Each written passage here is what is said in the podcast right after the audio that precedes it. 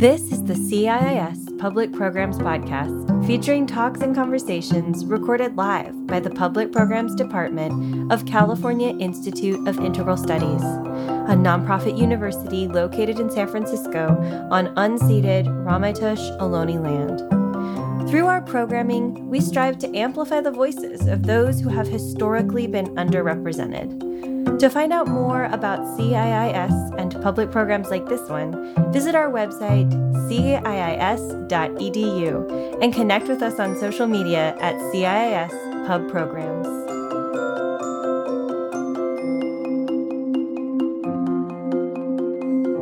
It's always a pleasure to do things, events like this for CIIS public programs, but I got particularly excited when I got to get this extraordinary book in my hand and I read it cover to cover.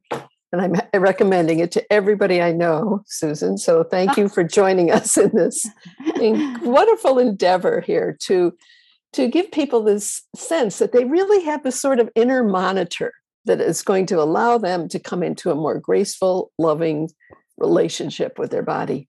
So, your title, let's just start with that the inside story yeah. surprising pleasures of living in an aging body. What well, motivated first, you? First, Meg, I want to thank you for that nice introduction oh. and for having me here at CIIS. I used to be a supervisor here, many, many at CIIS yeah, years yeah. and years ago. Oh, we do. And we, so we ex- exploit a lot of psychologists out there for their hard work. Thank you. Thank you for your service. yes, indeed. So, oh. um, the title, um, you know, I think there there's sort of two things about the title. One of the one of them is that um, it suggests that you know the inside story suggests something hidden yeah. that you don't know about that I want to let you in on. and in fact, I do want to let you in on how important you know body awareness is for our well-being. Um, but then, you know, uh, it's also uh, it, it alludes to the fact that I want to talk about your inner body, um, sensing yourself from within. In other words, your inside story. Mm. And I want to help you have a better inside story. I like um, that. Yeah. I like the fact that, you know, people it seems like many decades of our life we're always interested in our perceptions or you know how are people perceiving me all the data all the information coming from the outside. And you're looking at interoception you know all the the inward em- embodiment of that. That's a that's a big shift for people to make. Yeah well that's exactly the shift that i want people to make you know to stop thinking about how they look from the outside right. um, and how they actually feel on the inside. And i just think that it's so helpful uh, especially for women in our society to get away from the focus on the on the on appearance and on how we look. And sadly enough it doesn't go away you know as we get older. Um, people are still concerned about that and i'm concerned about about women you know continuing to have those concerns as they get older so what's great is this um, this new science has come along, and uh, it's as you said, it's called interoception, mm-hmm. and um, it's just burgeoning right now. You know, there was yes. some talk of it in the early 19th century, and then some in the 1990s, but the last two decades there have been hundreds and hundreds of studies and basically what interoception is is it's a it's an ongoing process in our bodies. It's going on all the time. There are these sensations that are coming up from um, small nerve fibers all over our bodies. Hmm. and these signals are getting funneled you know into the um, into our into our spinal cord. And then you know up through the brain stem where they're mapped, they're processed and mapped somewhat to give you a little map of our body. Yeah. But then they go all the way up to the um, something called the insula, which gives us a sense of our whole body. Mm-hmm. We do. We have a. Yeah. we both amazing? share that. We we both share this kind of love of what this emerging sciences are helping in behavioral health and psychology, Yeah. just this new science of of embodiment really you know this is a big psych school as you know ciis we've got five counseling psychology programs. We have a clinical psyd program. And it used to be that just one of our psych programs somatics counseling psychology was the kind of chieftain that looked at the body. But it's spread everywhere now. Every mm-hmm. branch of psychology counseling masters in social work clinical social work. I'm a psychiatric rn we're all saying wow the body starts with the information this whole somato somatosensory apparatus is Yeah. finally gaining the respect it needs and what i love in your book is is you even point out i think that you know freud touched upon this a long time ago but then sort of abandoned it as everything went more psychoanalytic you know but Right. the sense that the body the body holds the knowledge the body holds the signals It's the foundation of our being. Yeah. You Yeah, know, no the, the, the mind is rooted in the body. That's what's that's what's so great. it is great it's great to to be able to share a way for people to do this sort of tuning in to this um this triumph really of of the new body science you know Yeah. and to use it to their advantage because what you referred to before too is a sad statement of ageism in our in our society in today's modern societies all over the place where people still feel that uh, without the right look without the right appearance somehow i will be dismissed i will be heard and i thought that was something we could get rid of in our 20s or 30s to be honest Right. but wow it it still accompanies so Oh, yeah. this is this an antidote to ageism Well, that's what I'm hoping. You know, and of course to sexism as well, because this is all harder on women. You know, and when ageism and sexism come together, Mm, it's hard to be in an aging female body. wow. for some of us. I mean, things have gotten better. There is the positivity, the women's positivity movement. And you do see, um, you know, models of different sizes now. Occasionally, we're even seeing some actresses and singers and so on that Yeah. are heavier than we would have in the past. But still, um, women tend to be looking at themselves through this male gaze, you know, and and uh, the male gaze is is looking at young, slender, sexy bodies, you know. and um, I mean, part of that is sociobiological, of course, because they want to carry, they have to carry on the species, and that's a sign of of childbearing health. Somebody who's young. Amazing. that- well, I, that is a, a biological way to look at it, but there's, you know, we're speaking to LGBTQ audiences as well. Is your does your book with this interoceptive, does the message apply to people across gender spectrum Oh, I oh, it definitely does. Um, and not I mean, you don't, you don't, you don't have, uh, you, you can be of any gender identity Mhm. and still gain from my message, which is that it helps so much to get in touch with your inner body sensations. Frankly, I don't think that we of all these different gender identities or sexual orientations are very different on the inside, which is what I'm talking about. I'm really talking about the inside body the inside body. and it works it works for um what i'm talking about works for for everybody you know and this and the I, narrative of ageism i think works across although there's strong social advocacy within varying sexual orientation and gender identity or orientation there's such a push now in our in our contemporary life to to abandon some of these older narratives that are so troubling and distressing. But i think that this physiological lens you look through the cultural lens that you've been looking through in this in this book there's information in here that's so critical for everyone. I was so impressed. I'm just going to pull up one of my favorite quotes for you as well. Um, you can write and rewrite your inside story throughout life. And you talk about periods of adolescence menopause or andropause or the aging body these are all opportunities to rewrite your inside story through exercise, meditation, nutrition, social interactions.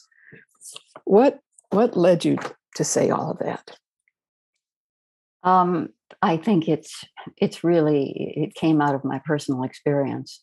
You know, I, I when I was about sixty five, I um, I could feel some signs of aging.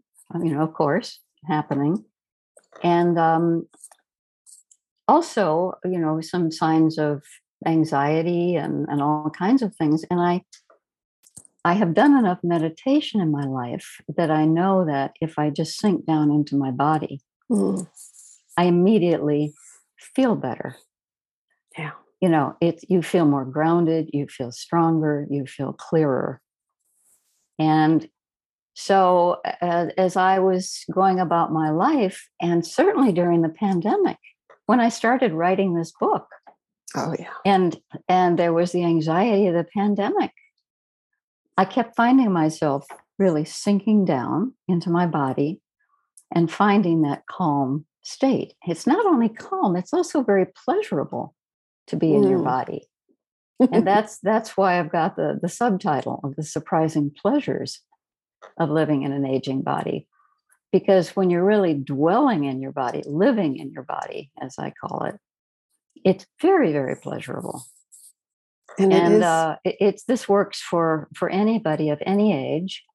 But as we get older, it's it's so particularly important because our bodies are getting they're getting frailer they're getting you know less stable less reliable and if we ever needed uh, this interoceptive awareness it's when we're older and yet nobody has talked about it i mean no no aging experts that i'm aware of you know have really talked about the importance of yeah. of body awareness in interoceptive awareness for aging. And yet it's so intuitively obvious that that's what we need more of as we get older, so we can feel really grounded and rooted in our bodies.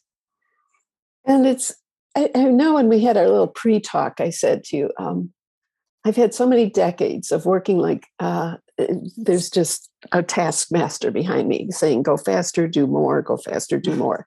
And therefore, like James Joyce said in, in Dubliners, you know, Mr. Smith lived six feet ahead of his body. I was living, I was basically living six feet ahead of my body. And right. and I decided on January 1 this year that I was going to start doing this 30 minutes of yoga with Adriene, this wonderful little yoga teacher on YouTube in Austin, because all of my grad students adore her. And I went, all right, I'm checking this out. That half hour of a meditative sit and a half hour of yoga. And I had to modify it a lot. This body was not a bendy body. and so, but now, after my three, four months of this, um, I'm suddenly feeling like, oh, the body wants to do this right now. It needs to yes. stretch. This hip that was hurting a little bit just needs to go like this right now. I'm finally getting a sense of interoception, what it is in a really visceral way. So I just want to impart that word to everybody that this book is real. The, the information in it is so skillfully craft, uh, skillfully written in a way that just allows people to experience this. Mm-hmm. And it's not just meditation, yoga, and breath work, but it's this neuroplasticity you talk about in the brain too. The aging brain uh, has some benefits to it about handling mixed emotions, things like mm-hmm. that. Why yeah. is that? Yeah. Well, you're talking about some of the changes, you know, actually in the brain that come with aging. Is that is that what you're That's asking right. about? Yeah. Yeah. Well, I think that that hasn't been talked about very much either. You know, exactly. people talk about how we're happier as we get older, we're mellower as we get older, we're less reactive. Hmm. there are some reasons for that, you know, that are part of the aging brain. And one of them is that inter- interoception, um, despite all the positive things I've said about it, it actually wanes a little bit as we get older. Not completely okay. gone. No. But I think what, at all by any means, but what I mean by that is that we don't react as much in a physical mm-hmm. way to our emotions. And that's my experience. I yeah. remember, you know, going to final exams in college and having sweaty palms and fast Mhm. heartbeat and stuff. And that's just not so true anymore. So that- our bodies are less reactive in that way, thank goodness. Um, also, our amygdala, you know, in our brain, which is the part of the brain that is it's it's kind of in charge of emotions and particularly negative emotions. It Right. generates them. Yeah. That also gets a little weaker.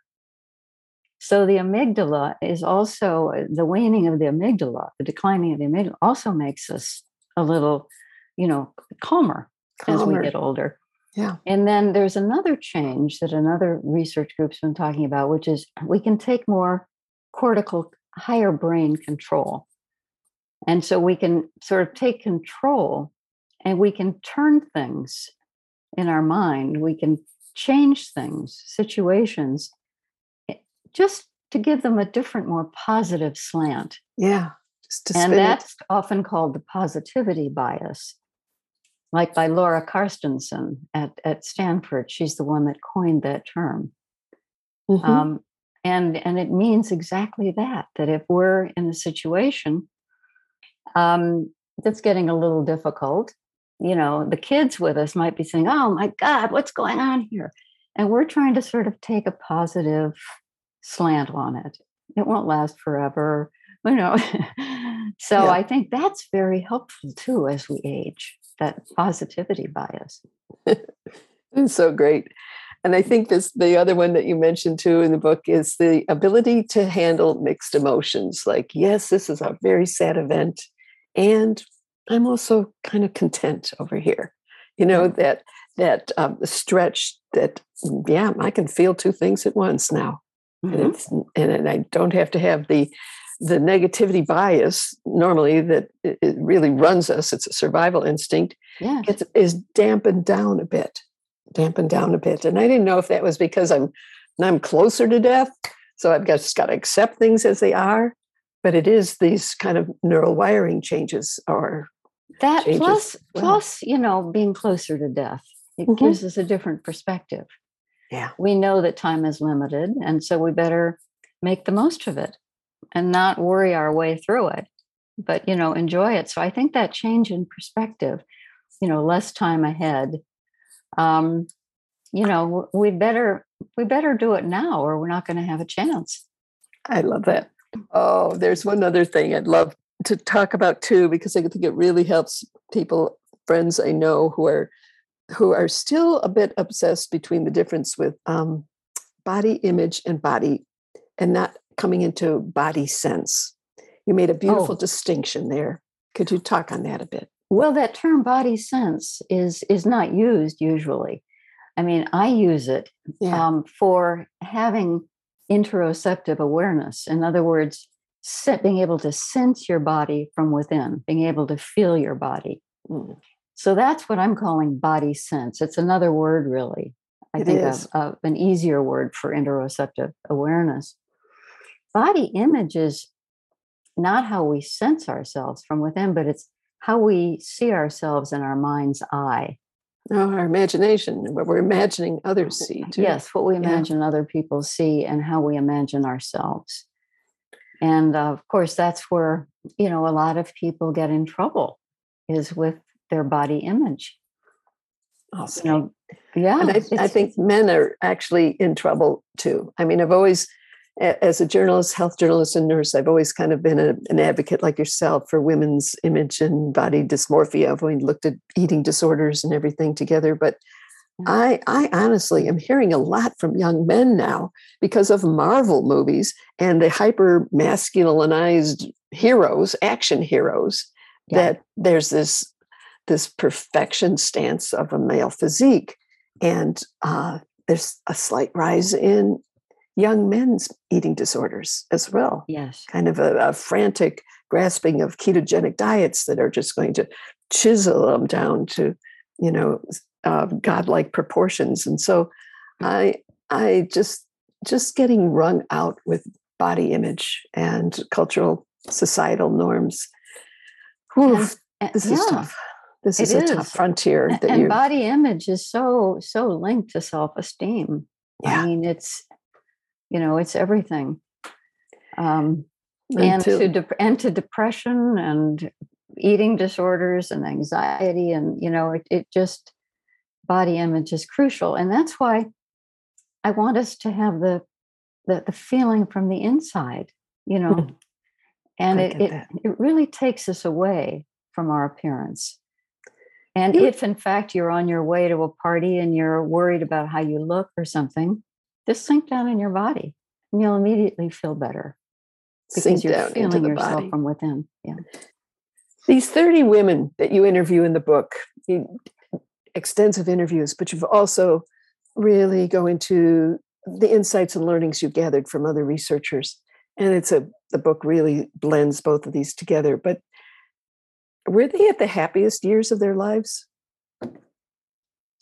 Um, you're saying the the interviewees? Yeah yeah because well, you strike me as being at the happiest in your life. And i didn't even know your whole life. I just know that in between your your smile and your the way you reside in your body and the confidence you exude, exude in it is just strikes me as maybe happiness is an elusive word. I don't know, Susan. Maybe it's just a contentment to reside, to fully occupy. Well, and and just being older.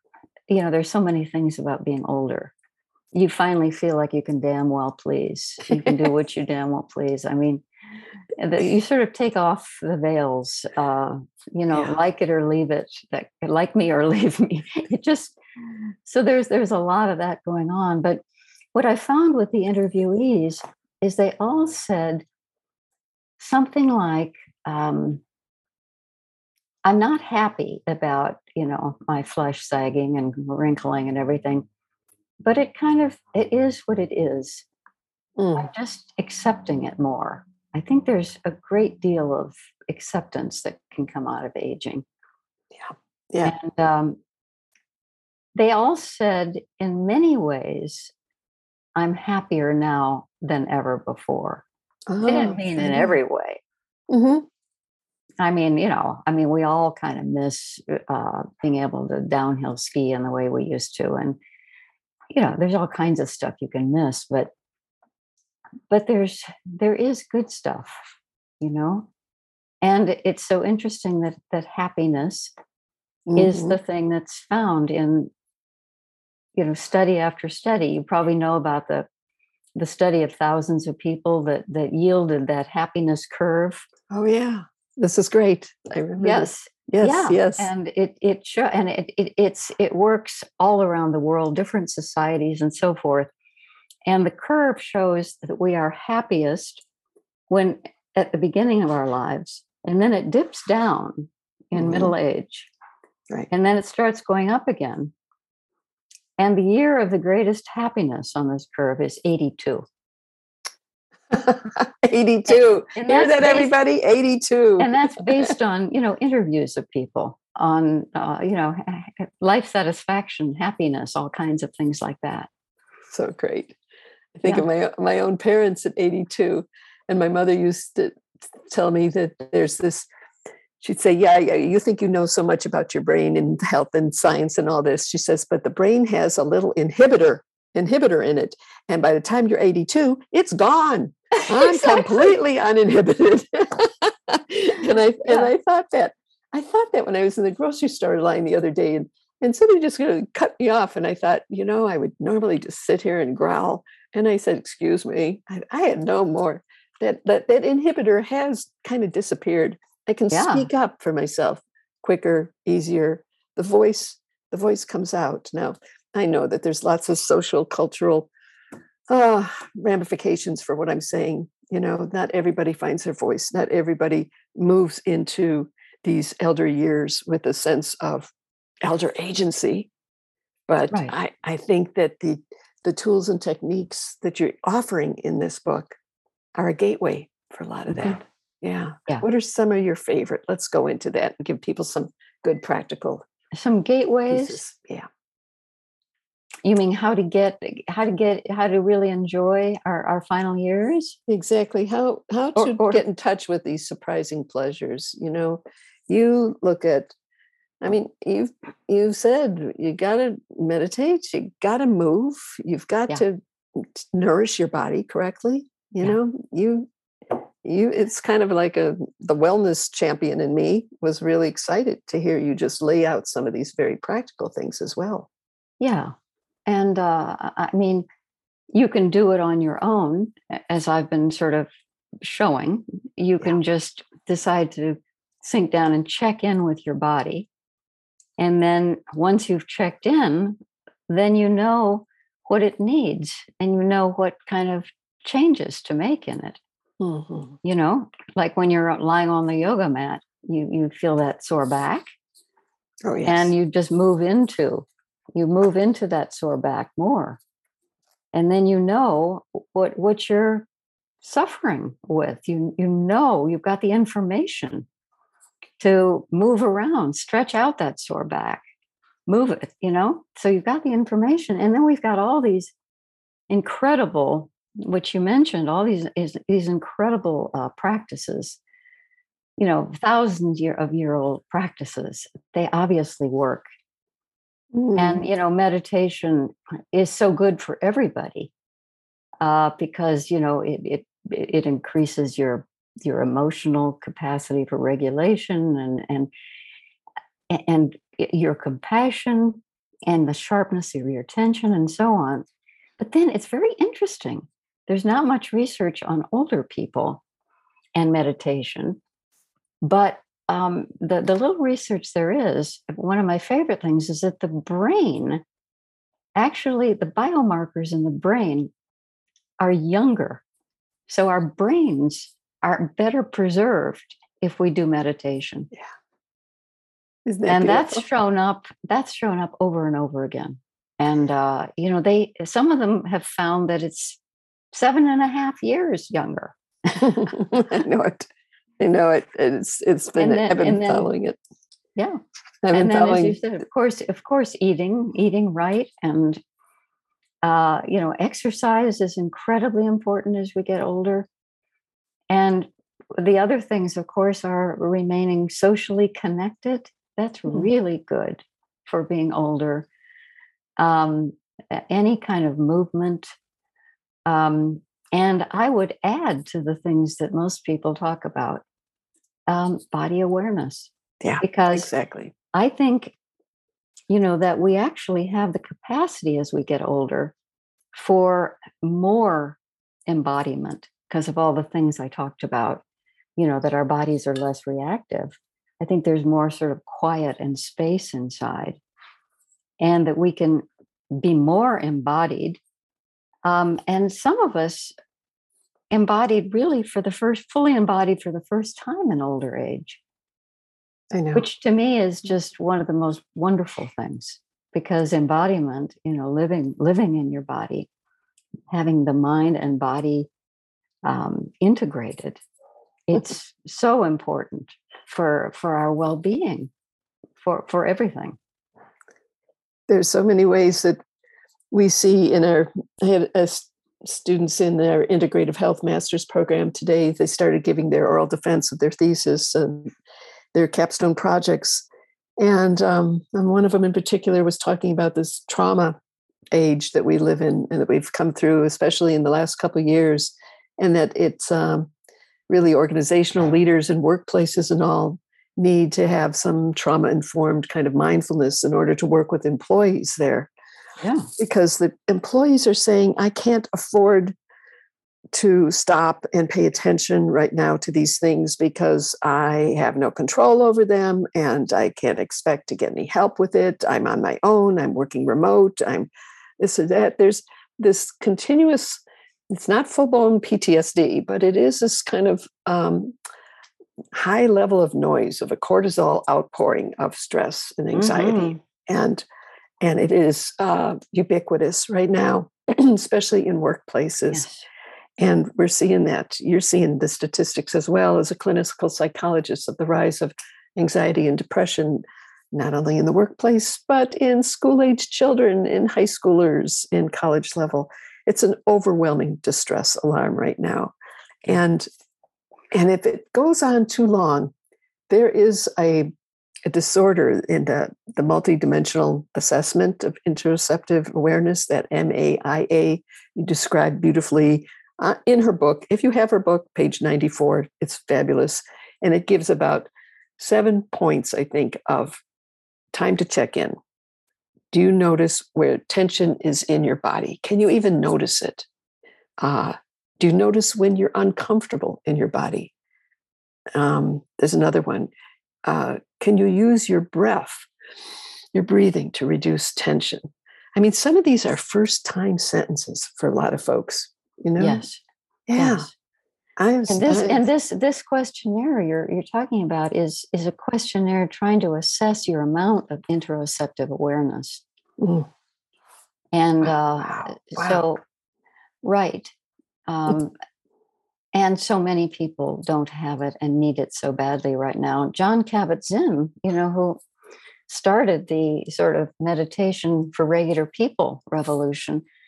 I mean, he was going into workplaces, he was going into various uh, hospitals, and that's the way he started. And I do wish, and I do think, uh, you know, now that things seem to be calming down in the in the viral world, that a lot of us should go into the workplaces. And you Mhm. know, I think it would be the thing to do. It's it's it's the social action of the time, It is. really Yeah. to, to try to help people um, calm down, but not just through leading meditation, but giving them their own tools like meditation or yoga I know. or just deep breathing, you know, all the way from the pelvis all the way up, you know, up here, because it really it triggers a different state. You know, it it takes you from this sympathetic nervous system, which is all about, you know, flight and fight, uh, and it puts you into the parasympathetic nervous system, which is all about resting and digesting, Puts the brakes on. Yeah. calming.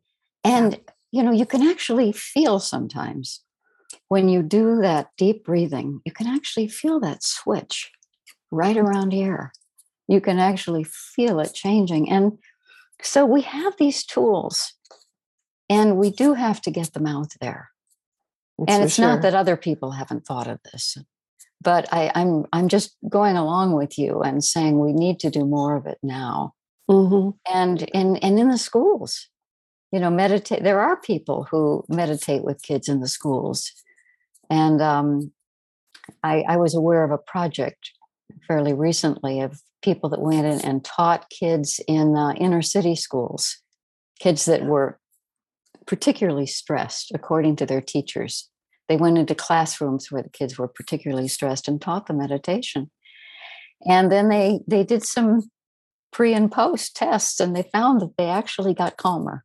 I mean it Oh, yeah. was really something Well, I think I think I want to add something to that list, and that is to hang around with the mellow elder. I think that it's as good as it's as it- I'm I'm thinking about my weekend. I went camping over the weekend with eight family members: oh. son, his wife, two grandbabies, a daughter, her boyfriend, and who joined us but my ex-husband. And I was there, and I thought, you know, 20 years ago, 30 years ago, we'd be at each other's throats. This could never have happened. now we're a couple of mellow elders and Mhm. we're joking about this and that. And and it was this big, crazy family camping adventure, fast and furious over the weekend. And I look at it, and though it was setting an example in a sense. It was that um, morphogenic field that Rupert Sheldrake used to talk about. We were setting an example of positivity bias, of a, a- a lack of um, of agitation or hyperactivity or hyperreactivity, and that role modeling had an effect with everybody else, with my you know 38 year old 40 year old children as well yeah who also wonderful. got to be around a mellower elder so Yes. You you know you go into this in the emotional body in the book of why we do mellow out a bit and, and you've Yeah. covered a lot of that i don't mean to have you covered again i'm just i'm you just know i just i just wanted to add something in about What? being around elders because I think it's also so important for combating ageism. Yes. yes. You know, because um, if you think of older people as being in some other world, you know, it's it's like another another planet or something. You know, then you're going to hold on to your ageism that Mm. older people are weird or you know they've disappeared or they're not interesting or something if you can have intergenerational groups Wow. and really get to know each other that is just great and and that so that's one of the ways of combating ageism too it is. Intergenerational groups. I mean, Mhm. oh, we need more of that. And more of that, especially in a day and age of such reliance on technology, you know, and um, and not to be put to pasture because we don't you know, catch on to uh, technology as as fast as my three year old granddaughter, maybe. But um, in terms of cultivating healthier emotions, Mhm. that's a, that's a lot. I mean, that is that is unstoppable in terms of the benefits to the human body and to societies as well. That cultivation. So, I think we're happiest at this stage. I'm going to go with that. I like that theory. I'm sticking with it. however there is still a lot of ageism and a lot of you know internalized ageism and that's the worst is is when we think of ourselves you know in in less positive terms we think that you know younger people won't want to talk to us because we're boring Mhm. or we Wow. yeah that kind of thing you know or, or we're we think that we're over the hill and uh, we can't really do anything and so you know i think that's so important too because you know those studies by becca levy show that people that that that have more positive internalized views of being older Mhm. they actually live seven and a half years longer. It's another seven and a half. but it's so fascinating because she was able, you know, to to take people who who answered questions about what they thought about aging, starting when they were little kids, and follow them over the years. And then she was able to take that and add it to another sample. And and then and and also look at death statistics and she was actually able to prove that people who years earlier had said more positive things about aging and aging people actually lived seven and a half years longer i mean when those studies came out that really rocked the, the, the aging world i mean that was that's pretty amazing so it shows how important our views of aging people are too. No, And Levy- that's another reason to get together with people like you. and you. Yeah. Seven and a half years longer. Yeah, Levy's team found that older people who even rejected age stereotypes were less likely to develop Alzheimer's. I remember that that came That's out of another that. study. Yeah, Or to have heart attacks. right. That's another part of, of her work. Self perceptions of aging, ridding yourself of ageist beliefs. Mm-hmm. Yeah, this is right up there in my book with the meditation, the yoga, the breathing techniques, the releasing of tension, the developing Right. of the interoceptive awareness. Um, that here's a, a- one quote in your book here. Levy's team found that positive self perceptions of aging increase longevity more than low blood pressure, low cholesterol, BMI, non-smoking, or exercise. And oh, and then how many times have we been beat up about our BMI? You know, it's just, this is like let's let go of that one right away. so I'm all for it. Oh my God. right. There's a call to action here, really. You know, a call to action, not just for all of society, but like you said, for for people to drop the ageist, the um, internalized ageist, and just like we don't want to internalize a um, an oppressor mentality of any kind. So, taking on this kind of freer, more liberated, happier self talk in life mm-hmm. re envisioning ourselves in a way, forgetting these negative stereo- stereotypes. Did the women in your in all of your interviews did they do that better in a group or a one on one? Did they join classes to learn that? How did they go about improving this old inner self talk? Well, the people in the, the people I interviewed were just regular folks. Okay. I think maybe I that wasn't clear in the book. They no, were just regular folks, the friends of mine, colleagues, neighbors, you know, people I interviewed. Um, and uh, you know, they ranged in age from like 59 to 91. So I just wanted to learn more about aging from them. Mm-hmm. They weren't actually they weren't actually working on themselves necessarily. You know, somewhere. Yep. So they weren't all equating a- aging with um, degradation, falling apart. I mean, there was a range of attitudes then in what Absolutely. you saw. Absolutely. Yeah. Okay. And for the most part, you know, every single one of them said things have gotten better as I've gotten older. I love that. Do people right. realize their own gifts more as well?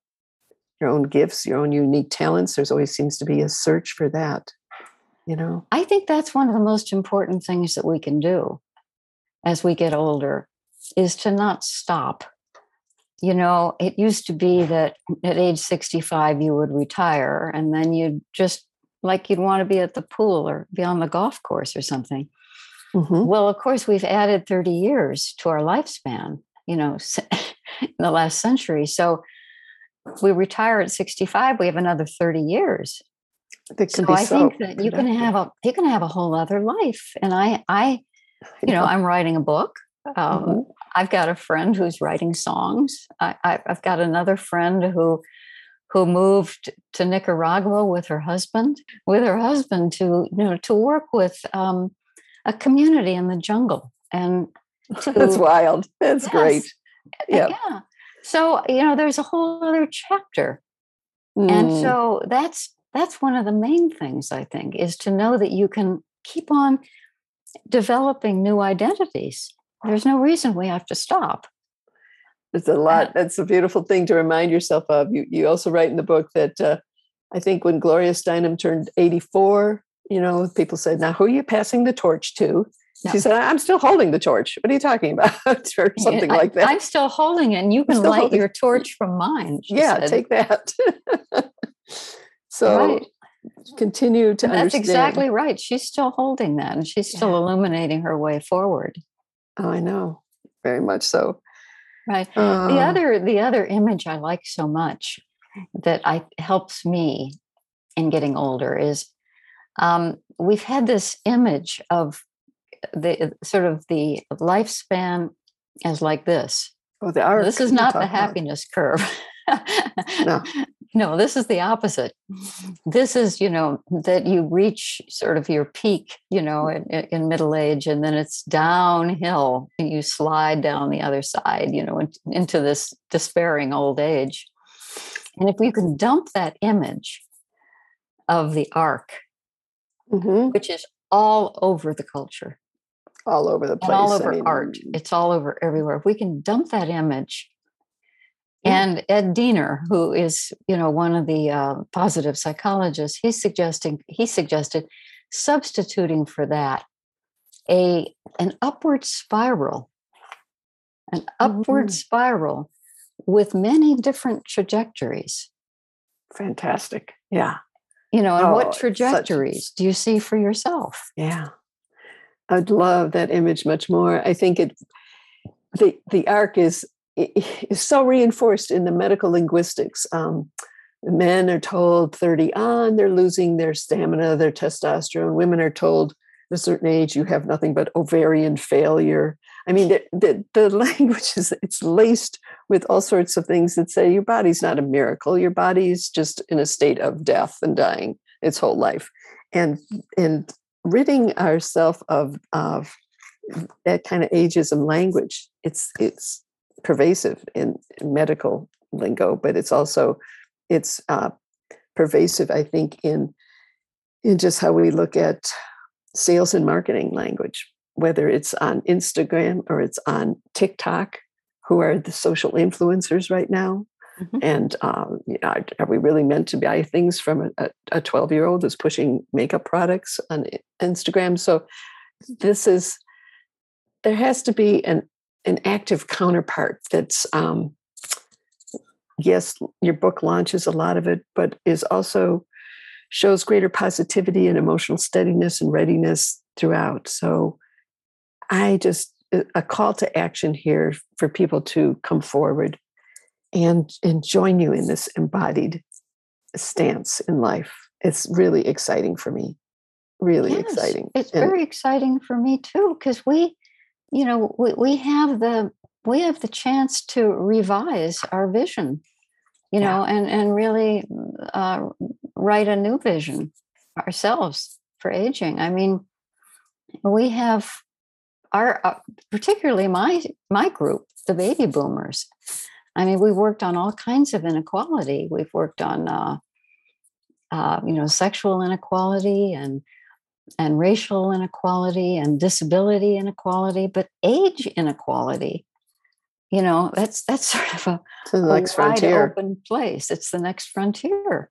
It is. And so it, let's try to revision aging as huh. you know this upward spiral not just going to buy a birthday card for somebody. You have to stand at that counter a long time. I've got a friend turning 75, and uh, just to find an upbeat birthday card, every card was a, hmm. an ageist slam of some kind, a derogatory. It was exhausting. I thought, no, I'm not going to bend to these. Okay, that one is kind of funny, but I'm not going to go with it. How do I actually find something else here?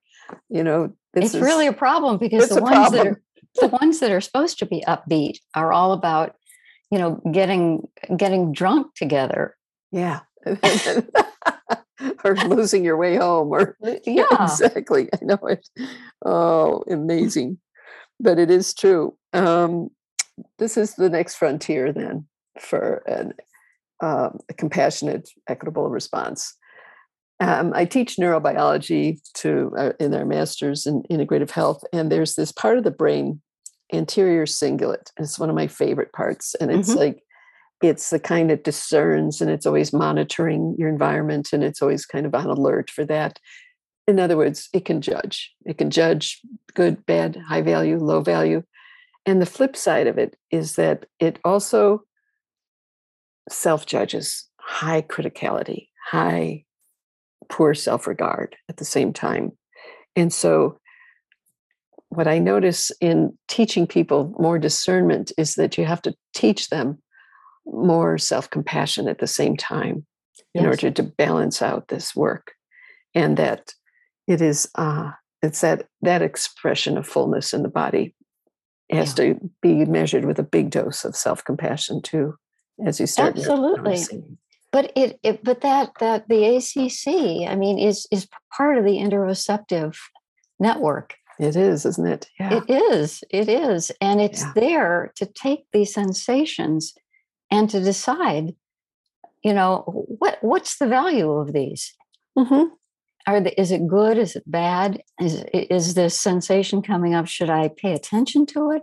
Shouldn't I? So it's very it's a very critical part, but yeah. it's critical in both ways. I mean, it's critical also for maintaining our survival. So if if I, I if you kind of think about that, oh, here's my ACC mm-hmm. doing its thing. It's trying to decide what's good for me, what isn't. It is, as I can feel it. There's this little experiment I do with the students. We gather six of them in a circle, and we say we're just going to throw the ball back and forth to each other. It's an old experiment, and it was done on college students years ago and you say, I'm just going to throw it randomly to anybody, and you throw it randomly to anybody else in the circle. However, there's a trick to this. You collude with one of them beforehand, and you say, I'm just going to throw to you, and you throw to me after about two throws. And if they were all hooked up on functional MRI at that point, it would be flashing. The ACC would be going nuts, especially the dorsal branch, because they'd say, I'm left out. What is this? Nobody likes me? How come they're not throwing the ball to me? I'm noticing, I'm noticing, I'm noticing, I'm left out. I don't belong. ACC and, and the dorsal aspect also looks at belonging and the heavy judgment that you lay upon yourself. So, God, I think I, I would love to see groups formed and study this book and have a book club about it uh-huh. because they would have a sense of belonging and a cheerful, high self regard from just sharing these, these new secret pleasures of an aging body. And so it's Yeah. just, it's just something I can get pretty excited about. okay. I can get Good. excited about it. Well, we've been throwing, I've been throwing all sorts of questions for you, and I'm sorry I jumped all over the place, Susan. I promised to try to stay with one theme at a time, and I, think don't want you to stay with one thing at one time. I mean, I know all this stuff. I like I like some new information coming in, Okay, new good. questions. So I, we I are. really enjoyed talking with you Oh, this. perfect. Here we are, two women in our 70s talking and having fun about what brings us joy. And I wish Mm-hmm. I wish that blessing on people of all ages right now. The Uh-huh. ease and the ability to just be with that. You know, that is that is the gift of your book. And uh, I have so enjoyed working with you and talking with you tonight. Oh, I have I have totally enjoyed this.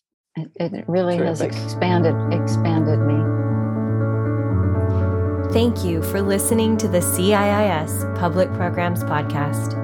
Our talks and conversations are presented live in San Francisco, California. We recognize that our university's building in San Francisco occupies traditional, unceded Ramaytush Ohlone lands.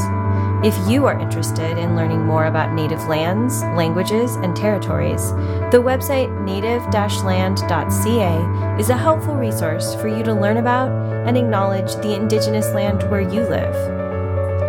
Podcast production is supervised by Kirsten Van Cleef at CIIS Public Programs. Audio production is supervised by Lau Barrere at Desired Effect. The CIIS Public Programs team includes Kyle DeMedio, Alex Elliott, Emlyn Guinea, Jason MacArthur, and Patty Fort.